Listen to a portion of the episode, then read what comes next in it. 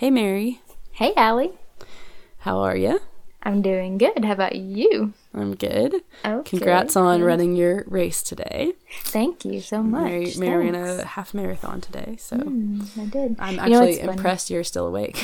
Oh yeah, I am. I'm kind of tired. Um, I my um my body is relatively sore, so mostly the the most sore part of me is my like are my butt cheeks.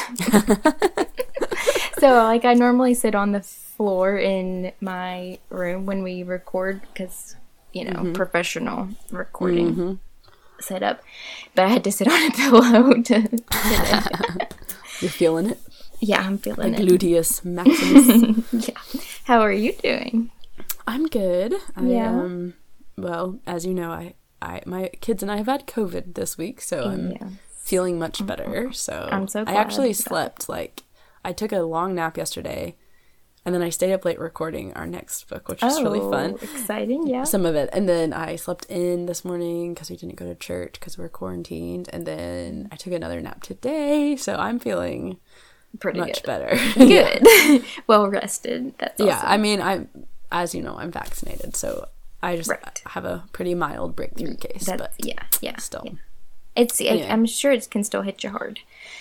Yeah. excuse me yeah it was pretty much just like a cold like the thing that was surprising to me was i had a lot of sinus pressure and Oh, congestion interesting. and that's why all along before i got my positive test i was like this is just a cold this is just a cold because this doesn't feel like and i was sneezing a lot i was like this is not how i've heard covid described you Hmm. Know about. Yeah.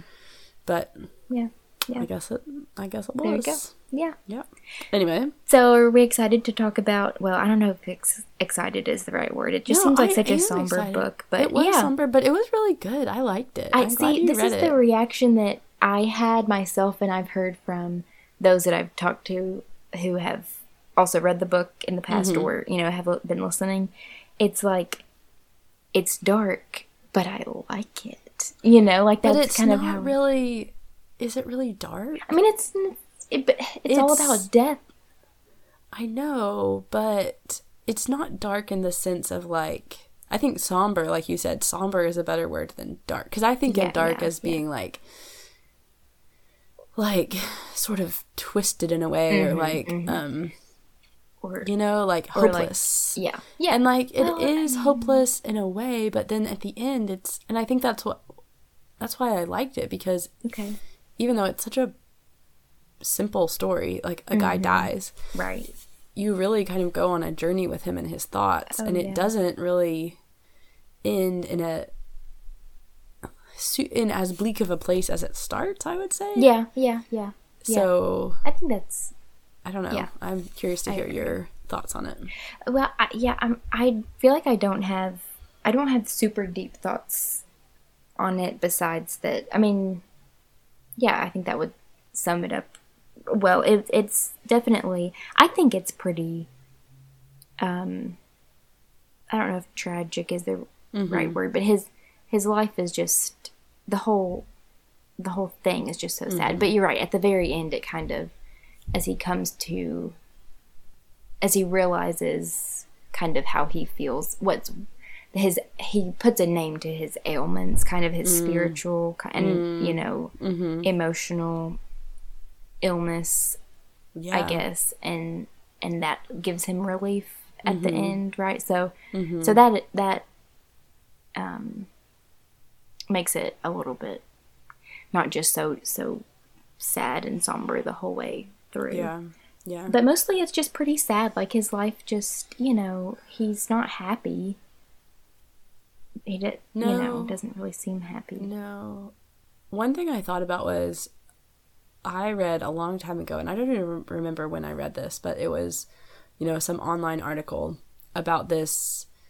It was kind of an account of uh, written by a widower of ho- what his wife's dying of cancer was like, Mm. and it was terrible. Like she got really mean, and she Oh, like wow. it was really and then like contrast that with this like christian author who i had sort of followed her story she was dying of cancer and then she died Mm-hmm. and her writing was like and her husband kind of continued her blog on for a while and like her last days were you know peaceful and full of love and joy Uh huh. and sadness, but like not bitterness and anger. Right, And, right. and it was just such a such a sad contrast and like Yeah. this this account of like what was actually going on in his home, not what was really going on in him, although of course that was related Right. but the account of what you know his family's reaction to it and his reaction to them it reminded me of that yeah. just terrible story of Just- you know It's tragic. when yeah. when this health thing comes and steals health like it can also steal a lot of Mm-hmm. Other so much things. more. Mhm. Yeah. and that's Yeah. really sad Yeah, and that's one of the biggest things that I mean in the book there into people's reactions to his illness is is what affects Ivan the most or Ivan. you, um, Ivan Ilyich yeah Yeah.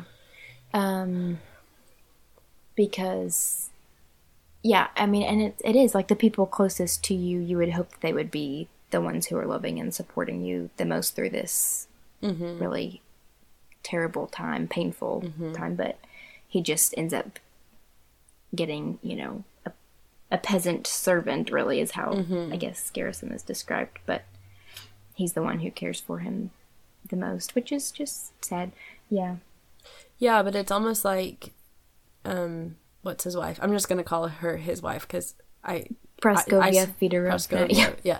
Since I didn't really see them written down, it's Yeah, yeah, me to yeah, like yeah. repeat That them. makes sense. Yeah. Praskovia Fedorovna. Like, um, sh- I don't know. Like, she just holds herself at arm's length Mm-hmm. from it all, and then that. I mean, is it that that leads him to despise her, or is it something else? I don't know. I mean, you- I can't really remember at the beginning. Like, it it didn't. I don't know. You kind of the sense I have is that they didn't have a super substantive substantive relationship. right. mhm. It was just more based on like doing the things to The- yeah, right that everyone things. expected, and yeah, kind of he married because it was the it was the thing to do. Right, and almost he- like because his employers thought it was, you know, Mm-hmm. and and in his profession that was it was good to have a a wife from a certain social class, and that's right, right. So it just seems like yeah. I don't think there was the, a the illness reveals, yeah, like they didn't have a lot of deep. It's not like it's not like all of a sudden he was hiding stuff from her. It's just that I don't think she Right. ever was really a big part of his internal experience. And the Yes, book is so much about his internal experience that, you know, Mm-hmm. I don't know, maybe one way to say it would be as he goes deeper within himself, like she just Yeah. becomes more and more like a stranger. just yeah yeah yeah and it's Um, that yeah um so did you read anything about leo Tol- tolstoy's life He- I did a little bit. his- yeah, I read the Wikipedia article, but okay yeah so his he and his wife i think kind of maybe had a similar relationship Mm. as the one depicted Mm-hmm. here and um at one point in the death of ivan ilyich it says um that as his wife had the, their two children and became more involved in motherly duties Yes, mm-hmm. and you know the and raising their children he felt more and more disconnected from them and then he Mm-hmm. became more invested in his work Mm. life and but um his leo tolstoy's wife had 13 children and Right. i think maybe it was a wikipedia article that said they also grew apart as she was kind of um, always either pregnant or taking care of the children that sort of thing so anyway that would do it. yeah yeah yeah It's if you partially don't why it's largely why I only have two kids. Yeah, yeah, yeah. I mean, thirteen children. Can you imagine? Yeah, but even if I mean they only have two kids too, so I guess it's right. just a conscious choice, and you have to have an actual relationship built on something besides just being married to the right type of person. You know? yeah, yeah. I mean, there's all kinds of marriages, Yeah. and it it doesn't seem like they had, you know, what is portrayed in even is that it was polite convenience, you know. Yeah, I don't know. Kind of, they're Yeah. good for each other. He makes the money because, like, at the end, or maybe after he first gets ill, he's like, okay, if I die, like who's gonna who's gonna make the money to like pay for this mm-hmm. stuff? Mm-hmm. It Right. just felt like with him going and like setting up the apartment and doing all, it felt very like American middle class consumer. Like even Yeah, though yeah. it's you know 140 years later, in an entirely different culture, entirely different part of the world. Yeah. Um, it's so familiar. Yeah. like, so exactly, I know. strange. It's like how did he? How did Tolstoy do that? mm-hmm. But it's, um, yeah. I I totally. I was gonna ask you about that.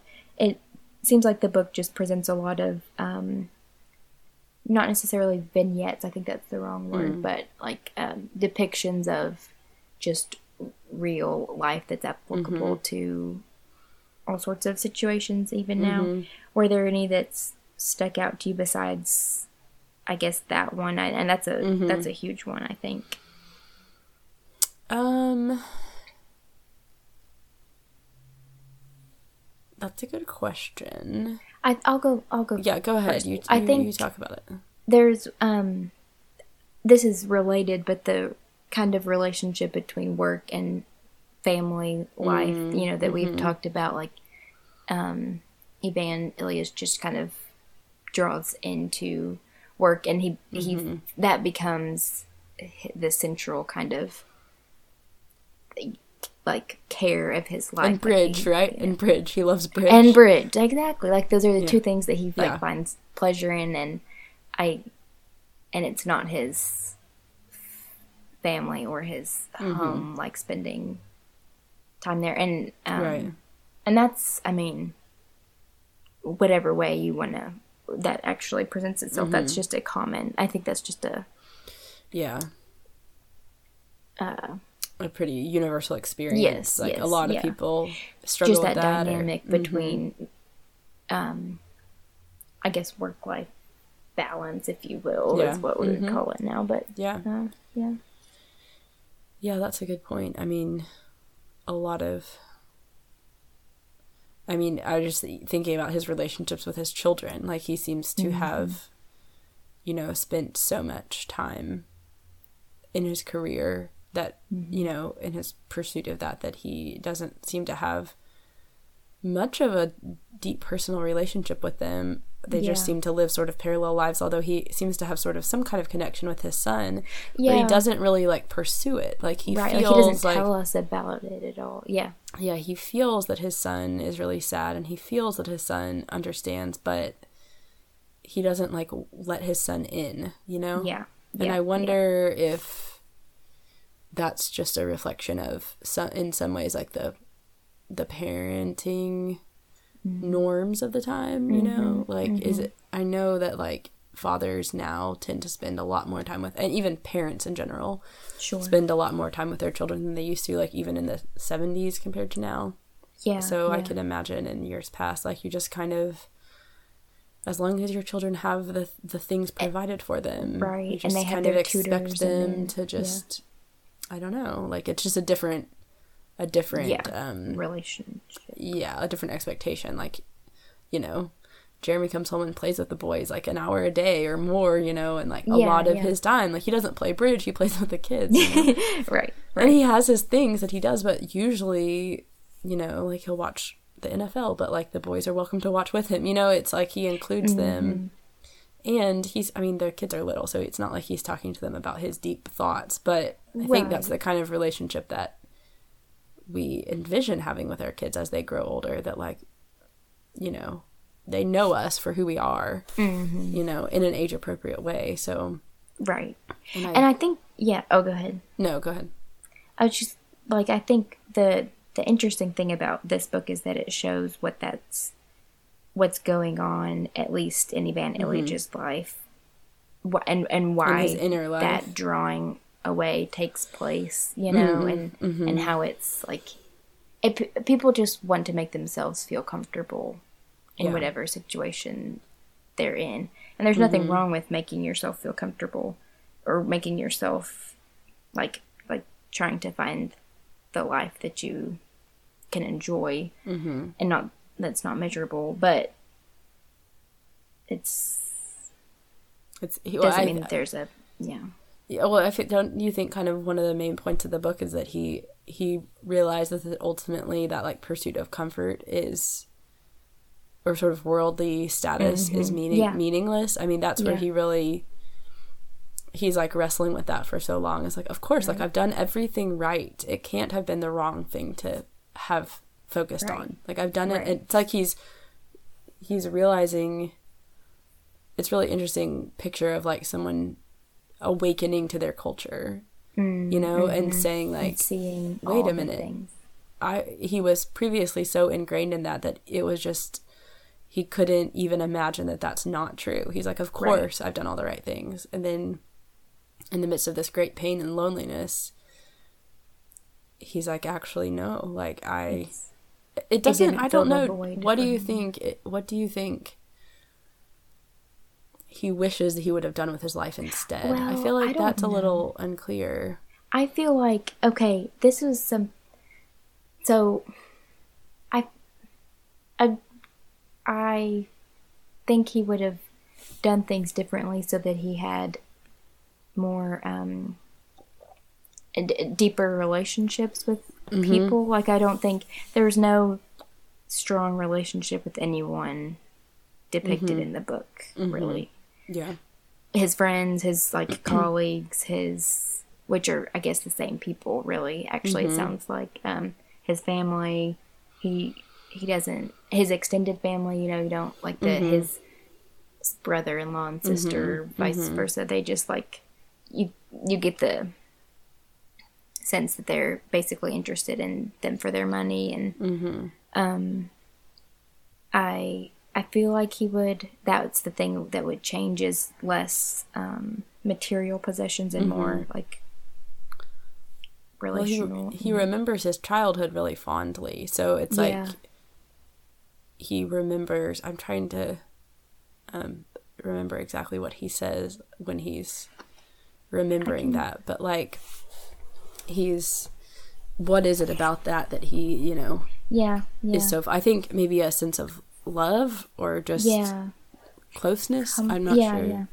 Yeah. Um maybe not like a striving after the next thing you know? Mhm. yeah. Um like more of a being and not a doing. Right and on a doing. Yeah yeah, um because his life seems to have been characterized by doing which is interesting like as a reader of you know a different century and a different Mm-hmm. place and culture i don't really know what he was doing in his job maybe the original readers did and like saying Yeah. that he was like a law ju- or, you know a court Like a judge, whatever yeah, like right. that meant something and so you didn't need to explain it Mm-hmm. but i'm assuming that's what it was but you know it's saying it, it- like as if you're saying you know he was a he was a i'm trying to think of something analogous like like a he was a loan officer at a bank or something you okay Yeah, i know what his life is like you know right right right um we have all the associations of what that is yeah right but f- for me i was like okay it's just work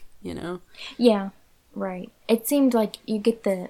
I got the feeling that it was considered important work, or obviously he considered it important work. and prestigious like you know right. Yeah. Yeah. a, a position of some authority although it doesn't seem like ultimate authority like it seems like there are other judges you know. Yeah i don't yeah. i don't know. Yeah. i was gonna say a couple things about russian culture that i Okay. have vague understandings of. I did not look this up but i remember when i read a gentleman in moscow last Mm-hmm. year which is a really good book by the way.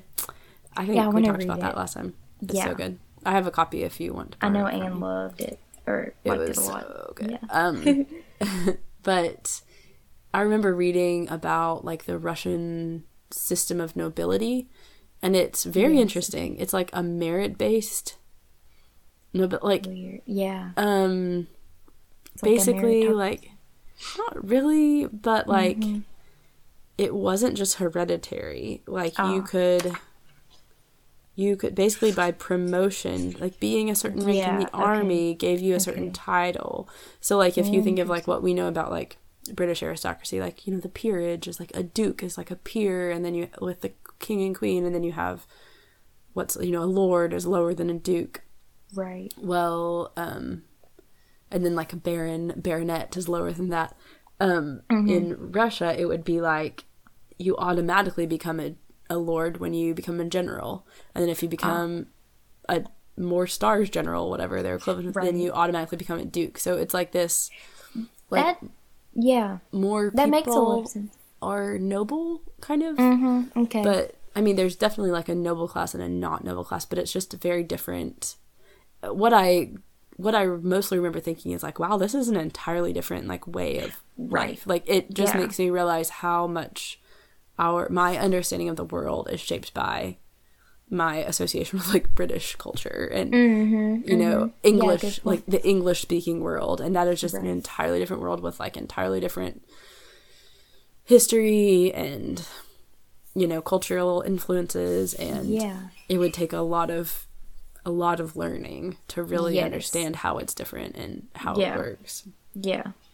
um I yeah, I did really it, that that system makes sense after reading this book that that would be kind of the way like it's like seem like everyone's kind of striving for the next promotion in their job and mhm. so it would make sense that it's connected to more than just mm, money. your birth yeah Yeah, yeah, yeah, yeah. Yeah.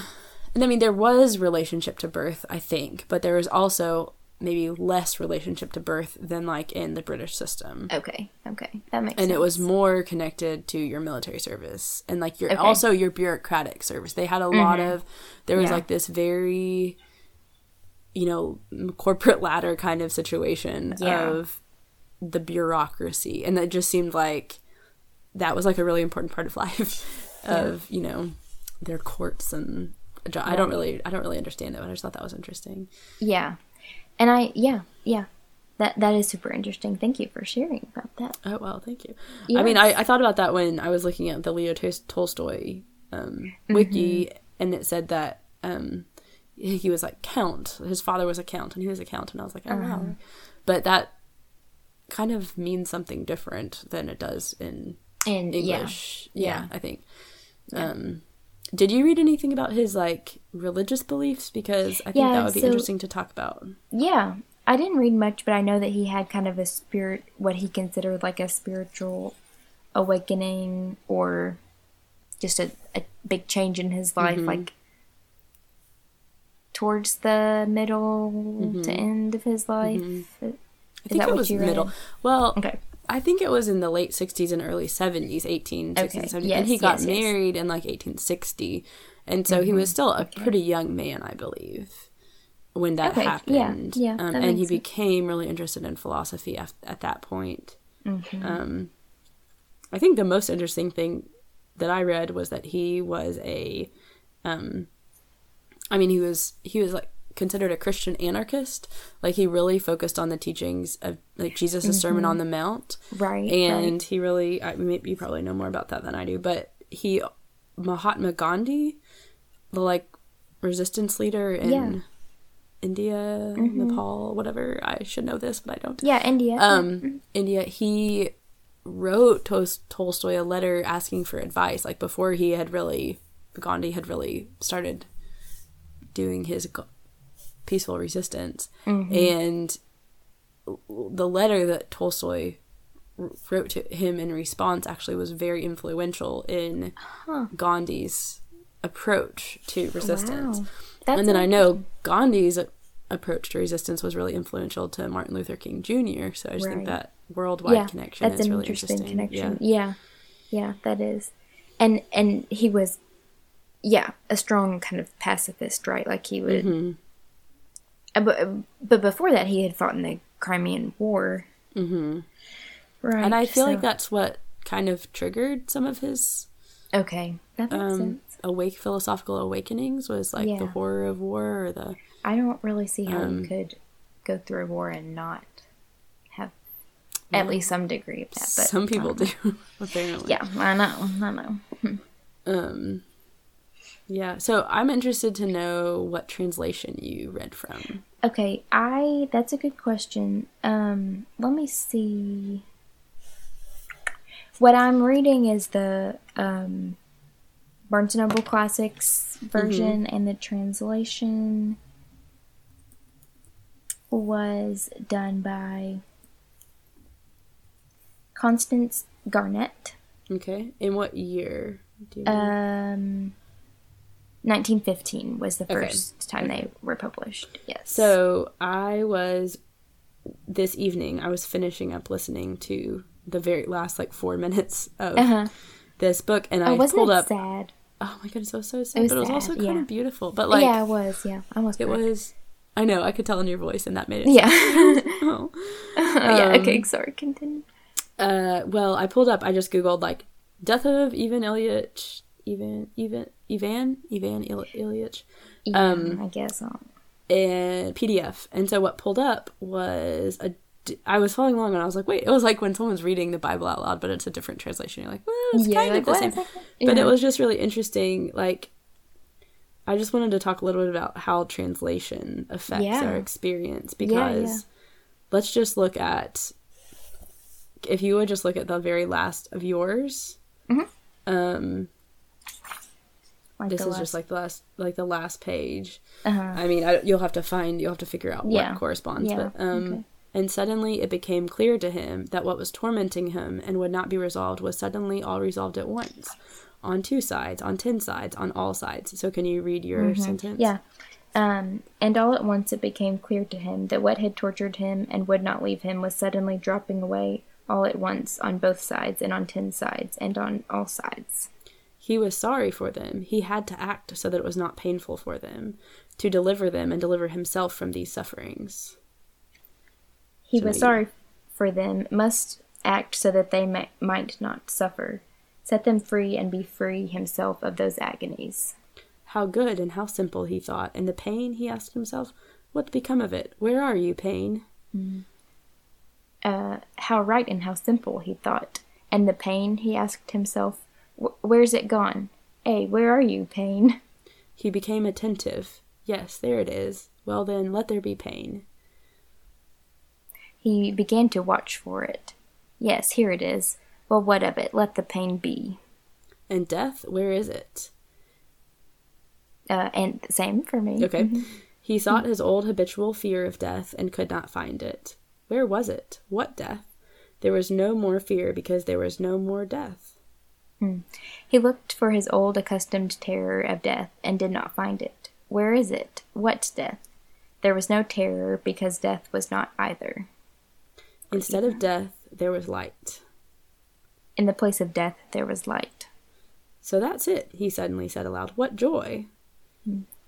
So this is it, he exclaimed. al- Uh, he suddenly exclaimed aloud. What joy! For him, all this happened in an instant, and the significance of that instant never changed. For those present, his agony went on for two more hours. Something gurgled in his chest. His emaciated body kept twitching. Then the gurgling and wheezing gradually subsided. Oh, this is different, yeah. Mm-hmm. To him, all this passed in a single instant, and the meaning of that instant suffered no change after. For those present, his agony lasted another two hours. There was a rattle in his throat, a twitching in his wasted body. Then the rattle and the gasping came at longer and longer intervals. It's finished, someone said over him. He heard those words and repeated them in his soul. Death is finished, he said to himself. It is no more. He drew in air, stopped at mid breath, stretched out, and died. It is over, someone said over him. He caught those words and repeated them in his soul.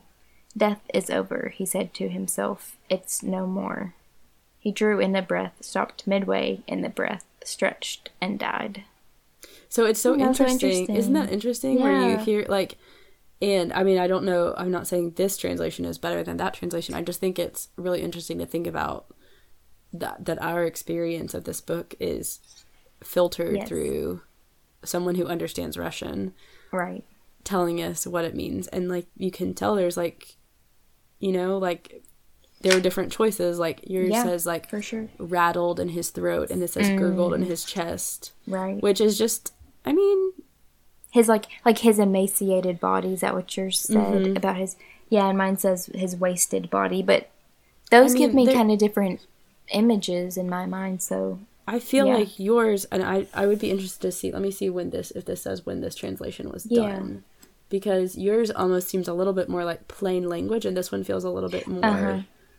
poetic or like, um, not poetic, but like evocative or something.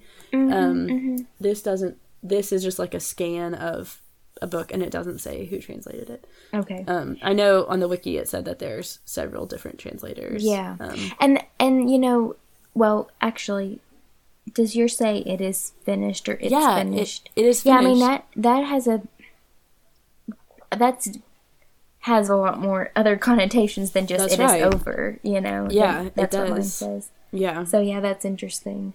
So I was gonna ask you, like, what do you make of this this death scene? I mean, Mm-hmm. You're right that it is really um uh it has a lot of hope in it and it's just like a good kind of um it, I just feel happy for Ivan Ilyich that he got to this you know point and didn't just die miserable but mhm. I think the the thing that sticks out to me the most is um when he looks for death and cannot or the pain and cannot find it. Um Oh yeah, no, he looked for his old accustomed terror of death and did not find it. So um it's like it. I mean, the picture to me that Tolstoy is painting is like there's this thing that's like this blackness that's been pulling him in, Mm-hmm, and then once he's in it, he's like, oh, this isn't so it's bad. not that yeah. Um, I would I would love to find let me see the image of him he's he uses a very vivid image or Mhm. like metaphor of him falling into a hole like a Mhm. do you remember Well, I'm in uh, the previous page, and he talks before about like gravity and like the, you know, the inverse of the square of the distance or whatever. right right Um, which is, you know, talking about the force of gravity, and so he's talking about it. He's falling and he's falling fa- faster and faster. right Um, but like he. For all three days, which is the the days when he's like sh- shouting, right? Which is Yeah. terrifying. Ter- it's so yeah, interesting because like we don't experience what his family is experiencing, which arguably is worse than what he's. Exp- I mean, it's not Yeah. worse, but like by this point, he's having this like metaphysical experience, and they're Right. just watching their you know loved one just, just scream in pain in agony. yeah Which I just think that's so interesting about this book is that it's a book about dying, but not just like the pain of dying. Like it's a it's, the whole an imagine. I mean, obviously Tolstoy Mm-hmm. hadn't died when he read this, but it's like imagining what a human, you know, psyche might go through leading Right. up to death, which is just right for me anyway, not a common experience in fiction. mm-hmm yeah And I, yeah I like that. It's like It's uncharted profound. territory right for me. Um, he it says he struggled as one condemned to death struggles in the executioner's hands. Um, He felt that his torment lay in being thrust into that black hole, and still more in being unable to get into it, which I just think is so interesting. yeah What kept him from getting into it was the claim Yeah. that his had been a good life. mm-hmm. This justification of his life clutched at him, would not let him move forward, and tormented him most of all. Suddenly, some force shoved him in the chest, in the side, choked his breath still more. He fell through the hole, and there, at the end of the hole, something lit up. Which is interesting, like the light at the end of the tunnel, like people talk Right. about seeing a light when they die. What was done to him was like what happens on the train when you think you are moving forward, but are moving backward and mm-hmm. suddenly find out the real direction. Yes, it was not all right, he said to himself, but never mind. I can, I can do right. But what is right? He asked himself and suddenly grew still. This is yeah And then the later on in. Oh, Later on, it says, Just then, Ivan Ilyich fell through, saw light, and it was revealed to him that his life had not been what it ought, but that it could still be rectified. He asked himself what was right and grew still, listening. Um, and then he like looks at his family. yeah I'm just trying to understand like what is it that Yeah. he Yes, I'm tormenting him, he thought. They're sorry, but it will be better for them when I die. He And wanted like to say said. that, but was unable to bring it out. Anyway, why speak? I must act, he thought. He indicated to his son, to his wife, with his eyes, and said, Take him away. Sorry, for you too. He also wanted to say forgive, but said forgo, and no longer able to correct himself, waved his hand, knowing that the one who had to would understand. And so in your translation, the one is capitalized, so it's like he's talking to God, right? Right, right. In this, it's not, which is interesting. Oh, okay, that's interesting. Yeah. Um, and it, just reading this, I would. It makes sense that it would be God, but in without it being capitalized, I might have just thought it was his wife. Yeah, yeah. Um, And yeah. yeah. It's just so I I it's a very like the, I think the literary genre would be considered realism, you know. But there's a lot of kind of metaphysical and kind almost supernatural elements like we've been reading here like in his last days he experiences or he describes things that are very um they're not just of Within the of the real soul. world Yeah, yeah yeah. and i i liked that i feel like Mm-hmm. that's kind of we've experienced things like that in almost every single one of our books and Mm. i i just think that's neat mm-hmm. that even the ones that are would be maybe considered the most just um uh reflections of of true life as we Yeah. experience Yeah. it they they have elements of spiritual or metaph- or you know kind of Mm-hmm. Well, um, in thinking in hearing you say that, it makes me think that that is what reading. That's what a book can do that like a movie or a TV show can't do. okay I mean, yeah. it can to a certain extent, but you just don't get like the the experience of reading often takes you inside a character's like experience and their thoughts more than you can but just by watching them on a screen Mm-hmm, at least than i can i think different people have different levels of like um ability to kind of like enter into a character and feel what they're feeling and i'm sad to say relatively low on that like Oh, when no. i i mean like when jeremy and i watch a movie together. Mm-hmm, like- or like um we'll talk about I, i'm trying to think of some examples of this. Like harry potter movies versus books. Like Okay. i feel like my experience of the characters was so much richer from the books than the movies. I watched the Mm. movies first and then read the books but i was like man like i just I didn't understand that Harry was feeling this and then Ron was feeling this. And like when I understood that they were feeling that it was like it brought so much more richness to that scene. And Jeremy was like Mm-hmm. oh like okay he did read the books before you watched the movies. So but it was it had been a long time ago. But yeah. he was like I but I I got that from the movie and I was like oh Uh-huh. like I didn't get that from the movie. I needed Yeah, more I needed more of like the inner life of the, the person actual to yeah yeah yeah. like experience because you it. can't depict that on the screen. Yeah that's right. Yeah.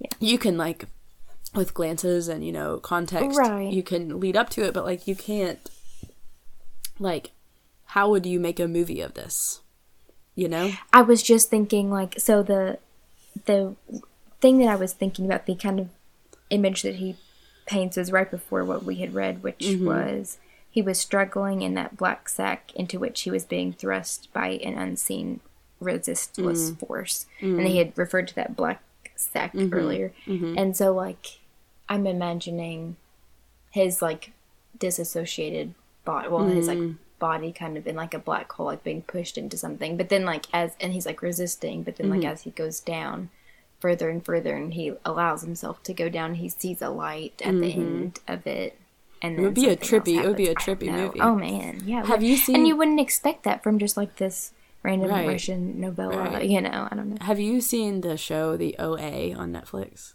no it's on i Netflix. haven't it's weird it's Really? weird i've only seen the first season but it was really i weird. like weird shows you Yeah. should you should watch it and tell me what you think Okay. because it is it's like next level i mean we like some meta we like some creepy sci-fi uh, mind twisters but this one was like weird um sounds good. but like sometimes she goes to this like cloud and talks to this gypsy lady okay no explanation she just does it sometimes. Like it's it. like Okay. it would be it would feel like that. I think if you're like what Yeah, he's like, yeah, like wait, it would it would be like it would have to be a very abstract kind of movie. Yeah, if yeah, you wanted to really convey. I don't know. I just think a book does it better. So good job, Tolstoy. Yeah, that's right. And, you know, contrast this with like my image of if I think the book The Death of Ivan Ilyich Mm-hmm. is um like grumpy kind of unhappy guy sitting Mm. at a desk in Mm-hmm. an office. Like that's kind of like what I first like Mm. would think of. Mm-hmm. But then there's so much here that's so just like I don't even think of his illness really. You think of him? I don't know. I don't know. Yeah, yeah, yeah. Speaking of his illness, Yeah, let's speak about that. what the heck did this man die of? And does that even matter? I don't think it really matters, Uh-huh. I but at the I same time, like I It's a texted you, mystery. these doctors, Doctors don't know don't crap. know crap. Like, it's so true. and Dad said he was like, "Well, give him a break. They're in the 1880s, but still, like, ugh. I thought that okay, so I read something that like this was just kind of in passing, but Mm-hmm. that that this comment was mentioned in this maybe article or something I read. I think it was like a science, like a medical journal article. Yeah. About, anyway, um, this guy was like, famously, Tolstoy did not like doctors and the profession of like doctors, and you can see it. Oh, yeah. clearly. Oh, and yeah. I was like, well, yeah, that makes sense. Yeah. Um. Pancreatic." Anyway. Okay, according I googled, "What does Ivan Ilyich die of?" Oh, and yeah. Google tells me in big bold letters, "Pancreatic, pancreatic cancer." cancer. No questions asked. I guess. It says his terminal illness, read as a form of pancreatic cancer, is Yeah, a that's figure what for an unhealthy upper middle class life lived at the wrong side, emotionally, socially, and physically. Hmm. Um, it doesn't. I mean, it doesn't really matter. Yeah, the the the one connection that would be helpful to know that the book really makes you think is that there's a connection between the, the knock. Oh, I just saw something on Quora. Do you know that website Quora? That's like Yeah, yeah, answers. yeah, yeah. okay, sorry. no, This book, the book is not exactly clear on the illness, but the book refers to a pain in his side after falling from a ladder. I'm fairly certain it is not meant to be a specific illness, but may be a metaphor even for a fall from grace. He spent his life climbing the social ladder. His fall from the ladder caused his illness, which could represent any number of things that would cause him to lose face. Just my theory on that one. right, right, right. Oh, Quora person. Quora, theory. what is Ethan Generich, avid reader and lover of classic fiction? He Oh, answered this Thank. December 18th, 2016. Well, and it was upvoted by Michael Moriarty, professor of French and interested in other literature. M himself. My goodness. Yeah. I just, yeah, I really don't think the illness ultimately is, see. Yeah. but, um,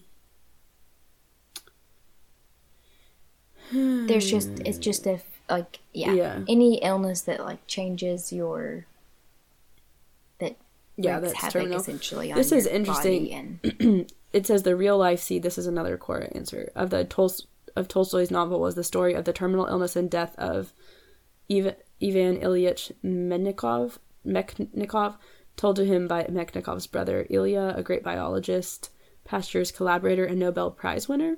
Which I mean, uh, this is just according to um, yeah. Jana Bond. It was also updated by Michael Moriarty for what it's worth. Well, Um, I trust Michael Moriarty implicitly. Uh, in his memoirs, Study in Op- Studies and Optimism, Ilya Mechnikov, who is present at his brother's death, describes the cause of death as a pure, purulent infection, which is a like a bacterial infection. Not being a doctor, I would guess that antibiotics discovered about 70 years later could have saved the patient. So it really could have been, I mean, like, But they that yeah. Mm-hmm. makes sense because they, you know, yeah, they that yeah. could just kill you. But I think like today it could be easily read as cancer because I think our our modern experience of of disease, the only thing that would kill you like that would be cancer. True, true, So- true. Which is one thing that I yeah, yeah, that's that's a good point. I yeah. Yeah. What what are you gonna say about that? Um I think that you know, we can imagine a we cannot imagine a world in which a bacterial infection would kill you, right? Right. Like that's Yeah, just no. crazy to us, and that's not been that many years ago in the grand scheme of things. That's and I just think that hopefully in soon generations, but cancer will just be one of those things Oh, that hopefully, yeah. is, you know considered like people like people that you knew a lot died from cancer like it was just a term you know Right. that that would be a shocking kind of Right. uh, I hope state. so. I mean, a friend of mine, her husband died of cancer uh, Hmm. about three years ago. I think three years now. And I mean, I thought about them when we were, when I was Mm-hmm. listening to this because I, I don't know, I wasn't friends with her when he was ill and I don't know what his last days were like, but I thought she should not listen to this. Like, this is not the Yeah, book for her because yeah. it, it's just agonizing like just to, Right. the sort of brutal realistic de- depiction of this wasting away and a loss Mm-hmm. of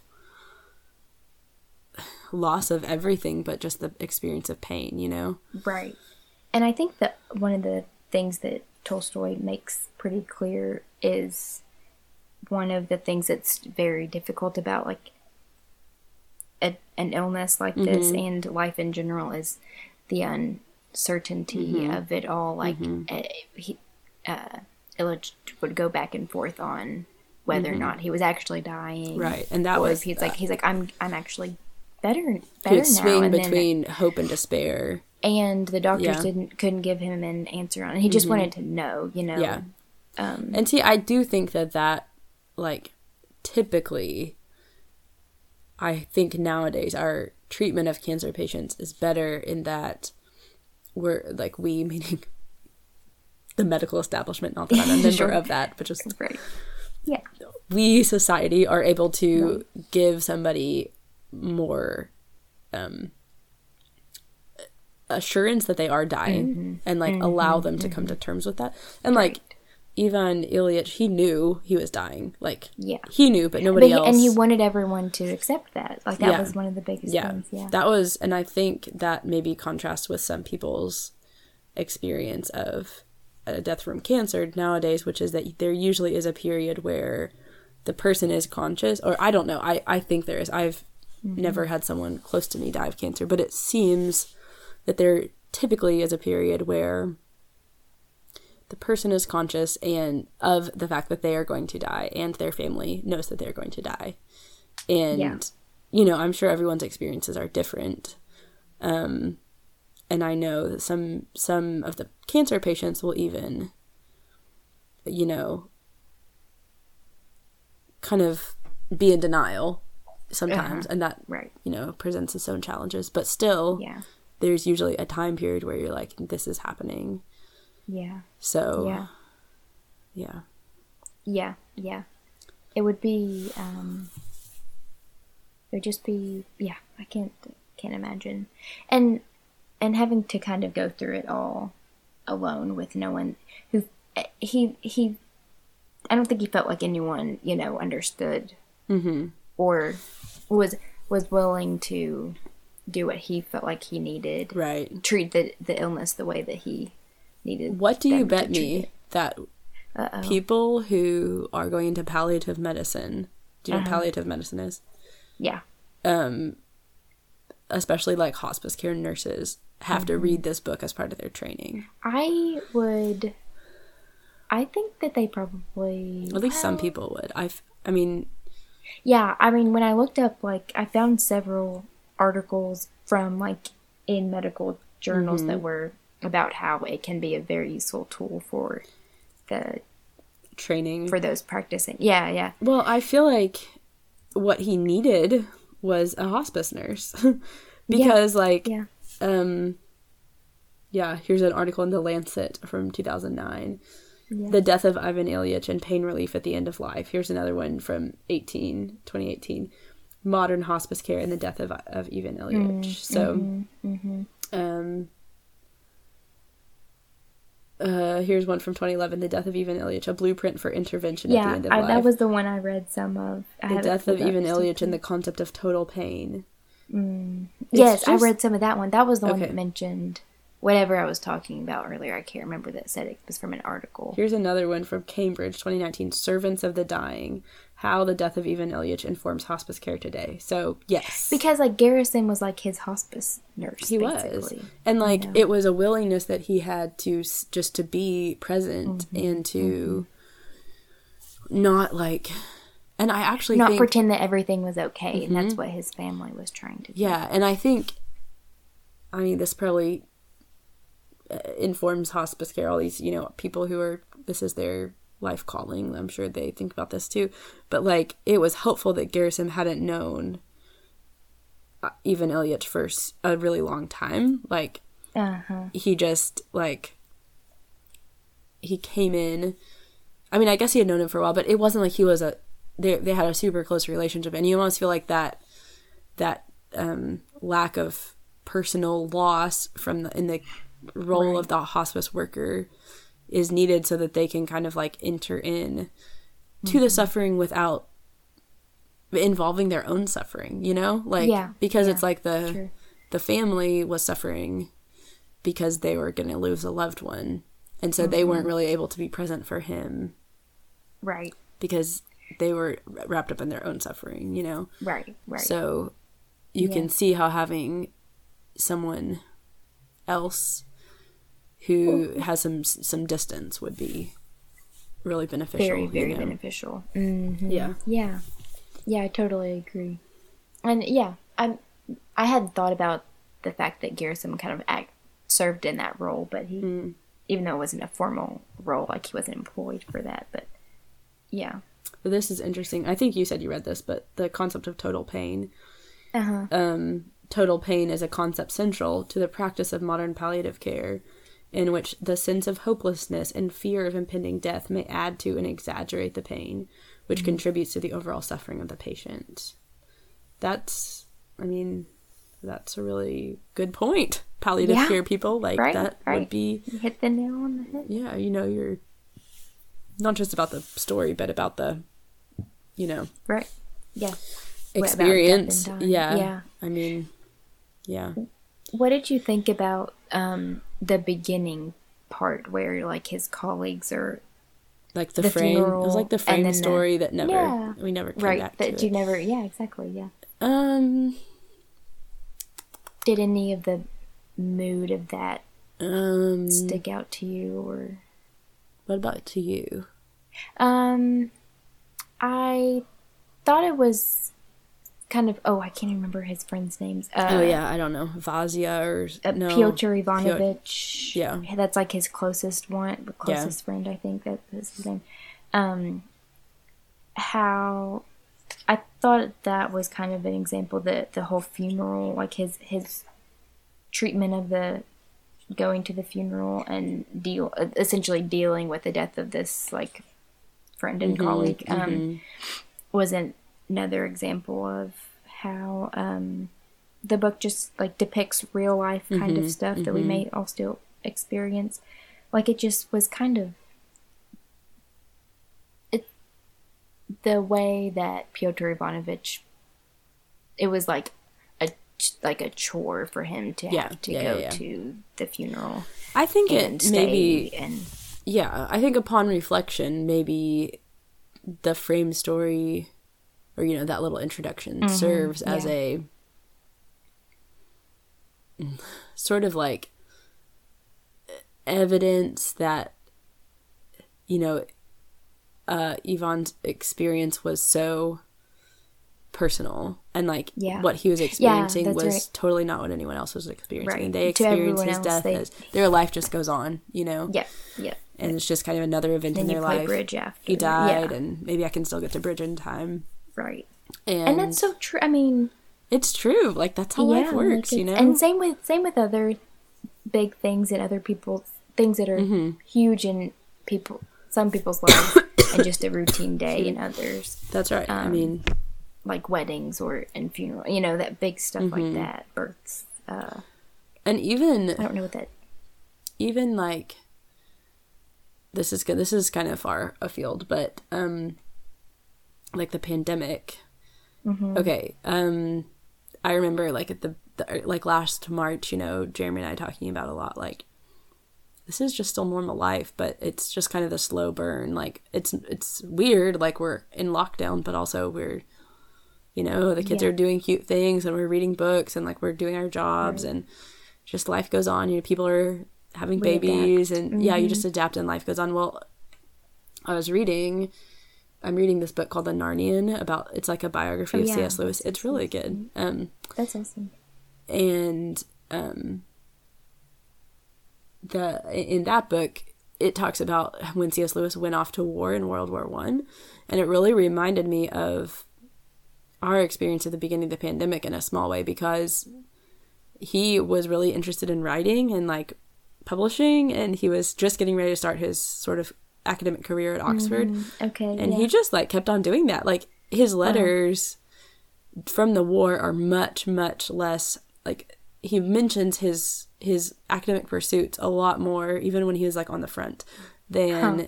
wow. his experience of war like the war was just like this thing that was happening mm-hmm. and it was getting in the way of what he really wanted to do but he was still living his normal mm-hmm. life and i don't know that's Yeah. just what you were I saying like just that's reminds me of that right, it's right, like yeah. you know Yeah.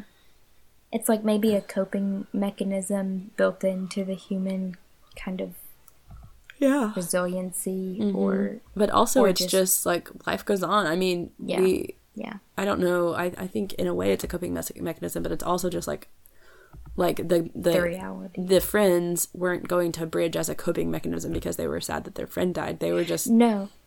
It's all Doing it's just their like life. a built in kind of yeah. like Yeah. they the death of someone. You know, is you know a lot of people. One of them died. Right. That's right. sad, but you know, Mm-hmm. I still have my life, and I just I guess that's what I have. A lot of my experience of the pandemic has been is like, well, this you know Like is- a, an inconvenience. This, This is, is yeah, this is inconvenient. Thankfully, no one that I know closely has died.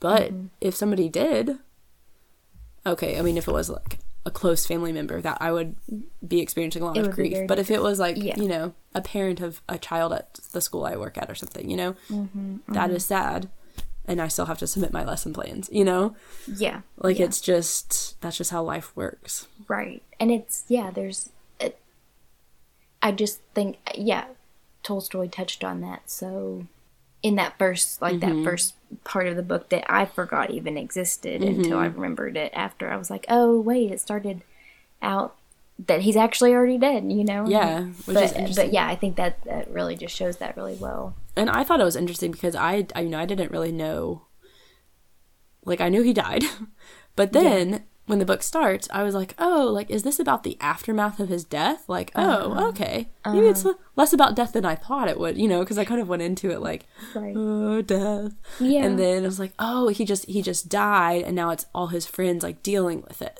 okay okay Right. that's I can handle that and then I was like oh no okay it's actually It's like all about death. but then I don't know. Maybe as a reader, we have a similar experience with him because you're like dreading his death, dreading his death, Mm-hmm. and you're going along with him. But then you're like, oh, like when it the death comes, it is it was kind of a a feeling good of relief. yeah, yeah. and I thought that was I think that's just really I think it, yeah. Masterful and he doesn't work. yeah he, it Mm-hmm. made me think like wow this is an amazing writer. Yeah. I mean he's considered he's considered like one of the best writers. for sure. Um, and obviously we're reading a translation, and the translator did a good job. But yeah. the ideas still are powerful, like in whatever language. So Yeah, yeah, yeah. I'm I'm well. I'm glad you um enjoyed it. I enjoyed Yeah. it. I thought it was. I liked it. I mean, um, I thought it was good. I, I found I had to be in the right frame of mind. mm-hmm. In fact, I d- found the same way with the Day Boy and the Night Girl. Mm-hmm. I like. I feel like with these shorter ones, so much is packed into. yes, Like, so it- much happens, you can't Right. tune out. You know. Right. Yeah. and yeah. so i would have to like i couldn't do it if i was gonna, i couldn't listen if i was going to be distracted i was like i i have to prioritize listening but it's easy because it was really short so it didn't take True. a lot of time i just had to like really be present and that's why i pulled up the pdf because i was like when this ends like i want to really be experiencing it i don't want to just be like doing something else but then the Mm-hmm. Right. translation was different and i was like You're like, wait a second. Oh yeah, that's yeah. That would have been difficult. Yeah. Um, today Charlie said to me, uh, actually, yeah, okay. Anyway, he said, um, I want to listen to your podcast with Mailey. and so That's so sweet. he was looking at my, pho- my phone and I was like, okay. So I pulled up the first episode of The Day Boy and the Night Girl and he put in the little earbud and he laid there on the bed and listened to it for almost the whole thing. Oh wow. But he was like texting you emojis the whole time. I uh, deleted them all, but um, because it was like super long. But oh, I've gotten I- of those texts. I was like trying to make sure the volume was right, and he was like, "I can't really understand it." But yeah. Oh, that's so sweet.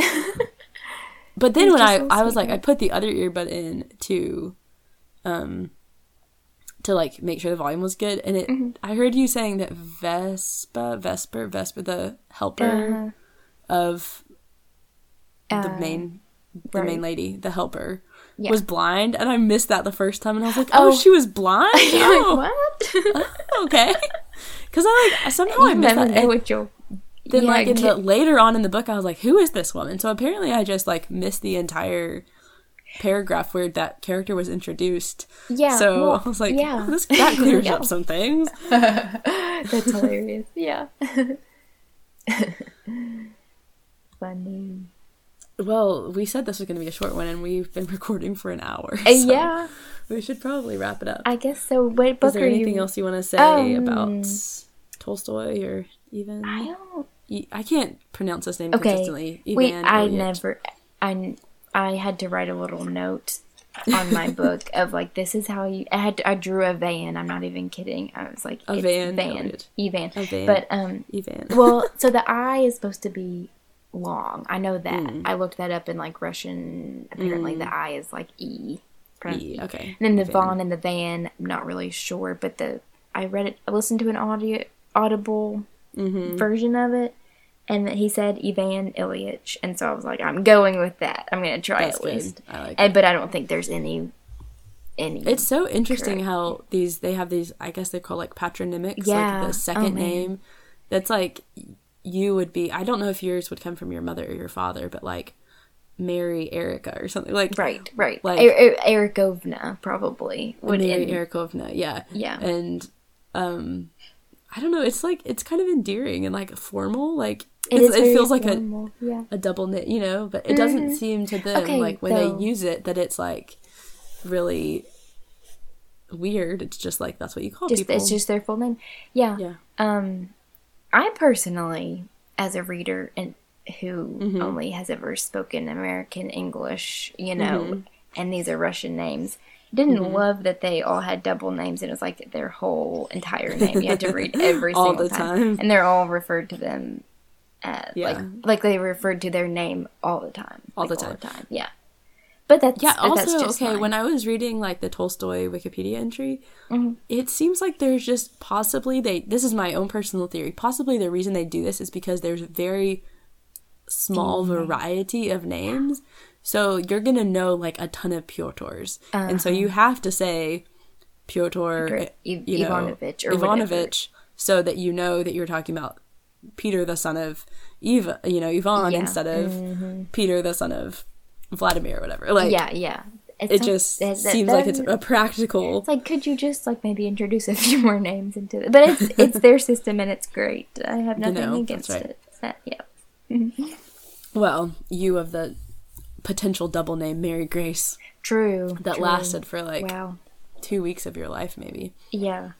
Mary Grace, Mary Grace, Mary, Mary. yeah. and then Mrs. Sturgeon continued calling you that for probably. For for a long she time. probably still calls you that. Probably so. Yeah. How's Mary Grace doing? Nobody has the heart to say. Well, Um. when she was a month old, we just dropped. Yeah, we just It's dropped just her middle name. It's too much. It's too much. yeah. Yeah. It's, yeah. Yeah. Well, thanks for reading this. I'm. I'm glad you read you're it. Welcome. Yeah. Did- okay. too. Well, I have. I I know this is really long, but I have one more That's question. okay. Yeah. Sure. One reason you read it was because I had never read it, but you had read it. Was Right. your experience of it different reading it this time than when it was before? Yeah, I think it was. I don't know. I don't remember what I thought about it when I first read it. I know that I liked it. I was like, I think that I had the exact the same experience that I had this time, and I had just mm. forgotten all about it. But mm. I had the like this is going to be boring and then Mm-hmm. and maybe sad, which I love sad things, so that I don't mind if it's sad. But um, but then I read it and was like, oh, like that was actually really kind of impactful and Mm-hmm. not like beautiful in a way, or you know, just like very, I don't know. So I think I probably had that same experience when I first read it and had just forgotten that I had it, and maybe I guess yeah. it wasn't that impactful if you didn't remember Yeah, it. yeah, maybe, yeah. So it'll be interesting if you revisit this And how long ago do you think it was that you read it? Like maybe I think I was maybe in ninth grade or So, something. So nine or ten uh, years ago. Mhm, yeah, about nine maybe. So if you revisit it when you're my age, right, see how it how it hits you then. I'm sure it'll. It, I think it would hit. I mean, a ninth grader. Like I didn't have. I still don't have experience with death or and Mm-hmm. dying. You know, really any different than I had then. But you just, I don't know. You, I'm. I'm positive the books hit people differently Yeah, at yeah. different stages of life. I think, I mean, this is the first time I've read it, so I don't have anything to compare it to, but Mm-hmm. I have definitely experienced more, you know, death, not personally, but like uh, of people you know, that I know, Mm-hmm. that you know, or yeah, or family members of people that I know in the last 10 years yeah. than, Then you know, d- yeah, than I had in the previous 10 years. So that, Sure. so I think, you know, I, I actually like when our friend um, Roger Sanders died um, a few years ago. Mm-hmm. That like I don't know. I had kind of like a. I was thirty. I think I was thirty, and it was just like kind of a wow, like people die. You know, Yeah, it was right, it was a yeah, kind of a period of. It was about this time of year, and it was a period of Mm-hmm. like. Um. Just, I mean, I was sad. Like I was sad about him dying, but it was right. almost more than that. It was like coming to terms with mortality in a way, you know, sure, of sure. and I think at that time of my life, I was doing a lot of wrestling with identity and like Mm.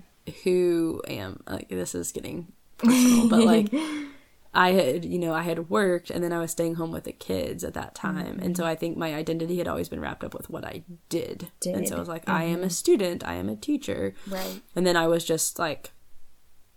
I, I would, you know, I don't want to say just a mom, but I didn't have being like a mom. Yeah. I didn't have a outside like a world face, you know, like a Yeah. public facing role, an Yeah. official role in the world, and so I realized that I had always defined my sort of being as what I did and not just who Mm-hmm. I was, and so I think like that reckoning with death was just part of a larger process of like together, transitioning from seeing myself as someone who did certain things to seeing myself as just someone who was and yeah. like yeah. and I want to focus on being the type of person that I want to be and then Right. the stuff I do is just An expression of that. exactly Hopefully. and so Yeah. I mean I now I teach again and I mean I, I I am a teacher and I'm happy to say that I'm a teacher but it feels like such a smaller part of my identity than it did before I had that period of Mm-hmm. Yeah. um, growth. Yeah. yeah. So Yeah. Mm. anyway, that's getting a little personal, but you know. Yeah.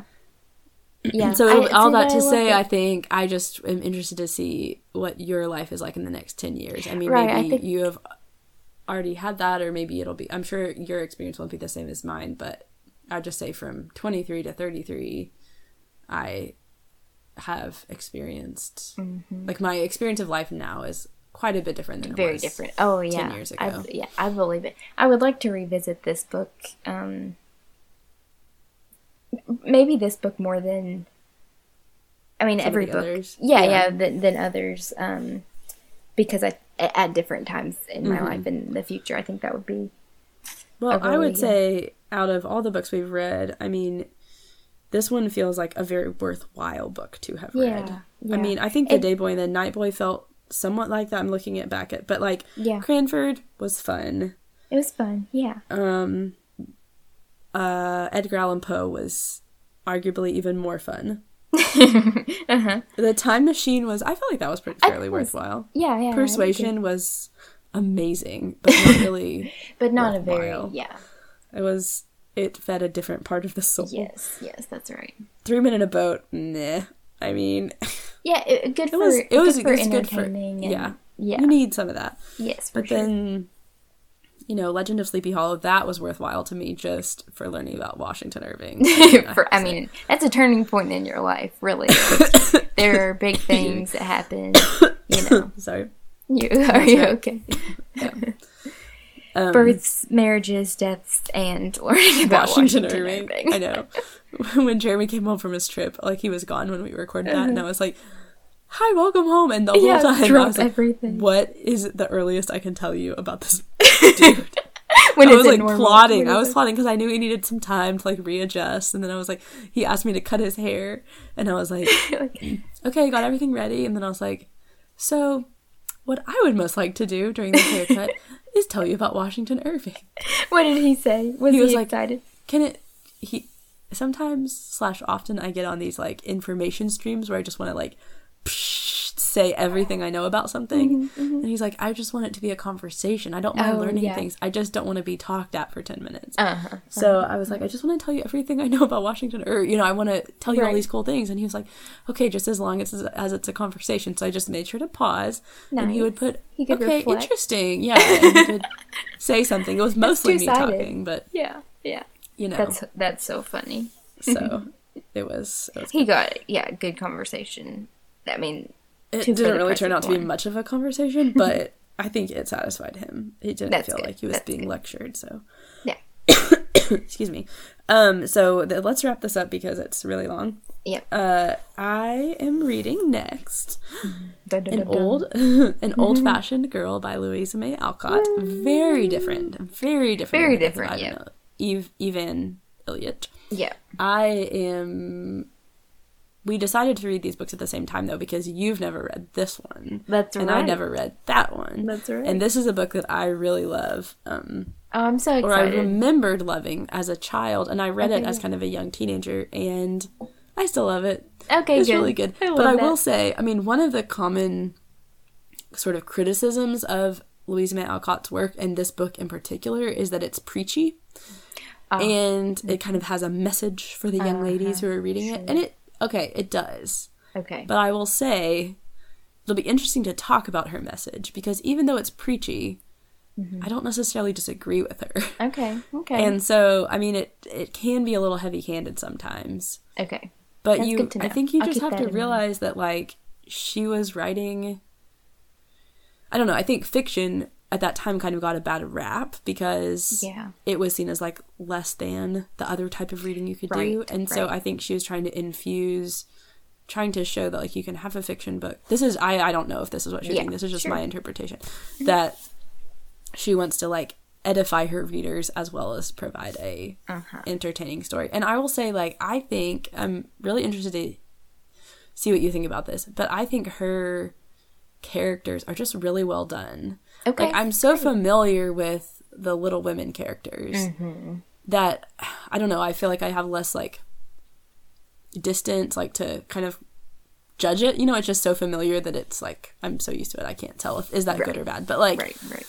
this like I'm less familiar with these characters. You know, I've never seen a movie version of this. I don't I don't know if a movie version even exists. But I just in rereading it, I think like these characters seem like real people and her the main character, her name is Polly, and she is a little Pollyanna-ish, but she has she has some flaws and like she's not written as completely perfect. She's written as mostly perfect.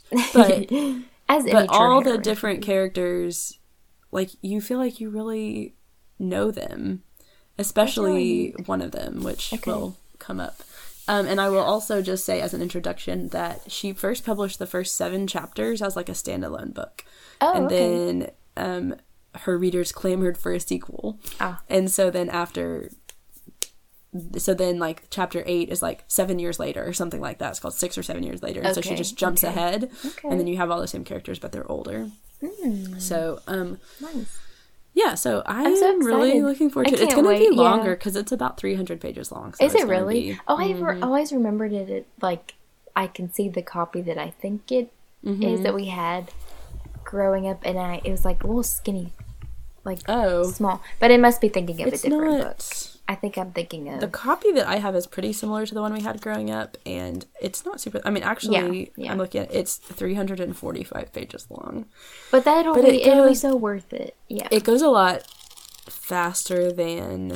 Um, it's about 1.6 minutes a page instead of 2.6 minutes a page Oh, compared wow. to compared to Three Men in a Boat because there's a lot more dialogue and the Uh-huh, pages are goes- formatted differently. But like Yeah. the dialogue is really fun. I'm trying to do voices for the characters, oh, good. That's fun. sometimes works out. Sometimes I just get carried away with the story and forget to like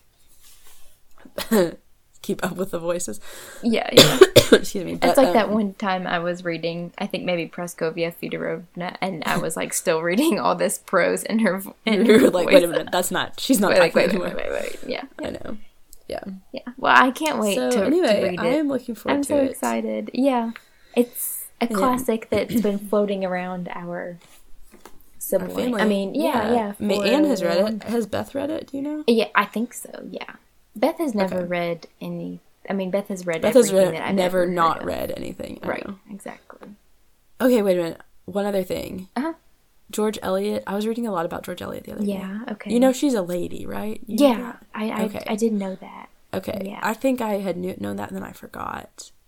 But her fiction, I don't know why I was reading about this, but her fiction is really realistic too. Kind of like Tolstoy's. Like it's supposed to be kind of like heavily realist. So Mm-hmm. Yeah. I don't know. Yeah. I think I I think I bought Silas Marner to read, which is her shortest. I was literally Good. googling George Eliot shortest Short novel because we had this infamous. I think I told you about this. We had this infamous event in our local book club a couple years ago Uh-oh. where oh no. her book Middlemarch was pitched, Uh-huh. selected, which is like a process. You have to vote on it. Everyone agrees. Okay, we're going to Yeah. read Middlemarch Right. in July of this year, you know.